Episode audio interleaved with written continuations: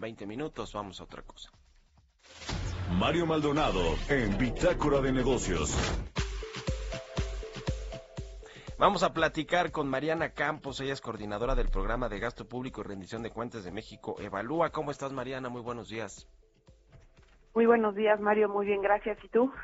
Todo bien, afortunadamente, arrancando la semana. Queremos platicar contigo, pues, eh, sobre este asunto de la reforma eléctrica. Ustedes eh, han hecho análisis minuciosos sobre el impacto potencial que tendría la iniciativa eh, o la reforma tal cual la presentó el presidente López Obrador y, y en general, pues, tanto las industrias, me imagino, y, hasta los hogares vamos a pagar más si se aprueba tal cual. ¿Cuáles son los fundamentos, lo que han encontrado ustedes en estos análisis, Mariana? Mira, Mario, lo que sucede es que actualmente el despacho de generación eléctrica es muy claro en la ley y eh, pues el, generador privado que le puede vender electricidad a la CFE es aquel que lo hace en el menor costo. Y lo que propone esta reforma es que eh, no se privilegie eh, necesariamente el menor costo. de entrada se le va a dar privilegio a la CFE es decir, a la generación de la propia empresa estatal. El problema que hay es que, de acuerdo con datos de la CRE, la empresa estatal genera electricidad al doble del costo del promedio de los privados. Entonces, es por esto que se va a elevar el costo de la electricidad.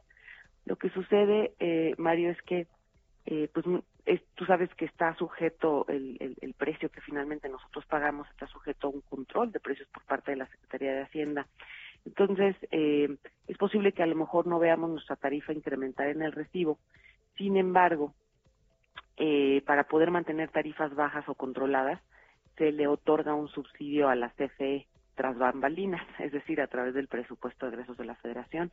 Entonces, pues los contribuyentes o los clientes de la CFE somos los que pagaremos más.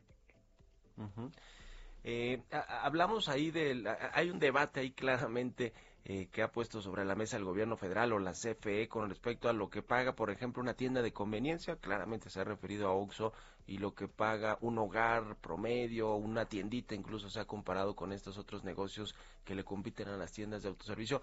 Eh, eh, estos ejemplos que yo escuché al, todavía presidente del Consejo Coordinador Empresarial, que fue exdirectivo de FEMSA, que fue importante para la creación de los Oxxo, decir que esa información estaba pues eh, completamente errónea la que presentó la CFE. ¿Es así todos los ejemplos que, han ido presentando en la comisión?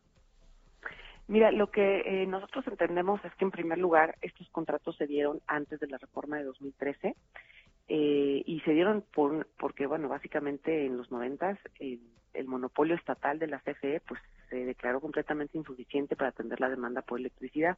Entonces, dado que este, pues estaba estaba prohibido en la Constitución la participación privada, se crearon estos modelos de autoabasto.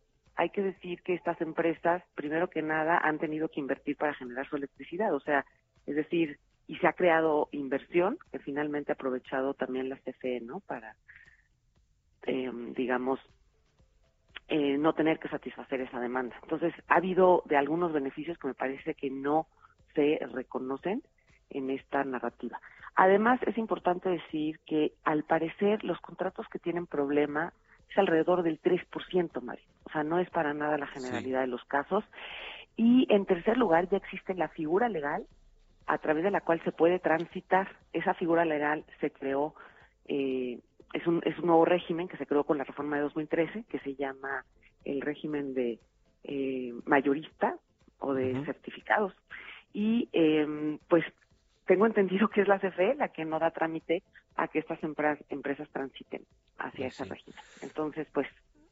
Y preocupa que no haya reguladores independientes o que se quiera cooptar a los reguladores. Eh, en bueno, eso es, eso es una práctica muy grave, Mario, porque realmente en el mundo lo que se observa es que eso sí es un, digamos, hay variaciones, ¿no? En los modelos de regulación, pero eso, eso es algo que definitivamente eh, no puede dejar de pasar, ¿no? Es decir, que haya un árbitro y lo que se está proponiendo en esta reforma es que eh, la CFE sea un árbitro y una parte. Muy bien, gracias Mariana.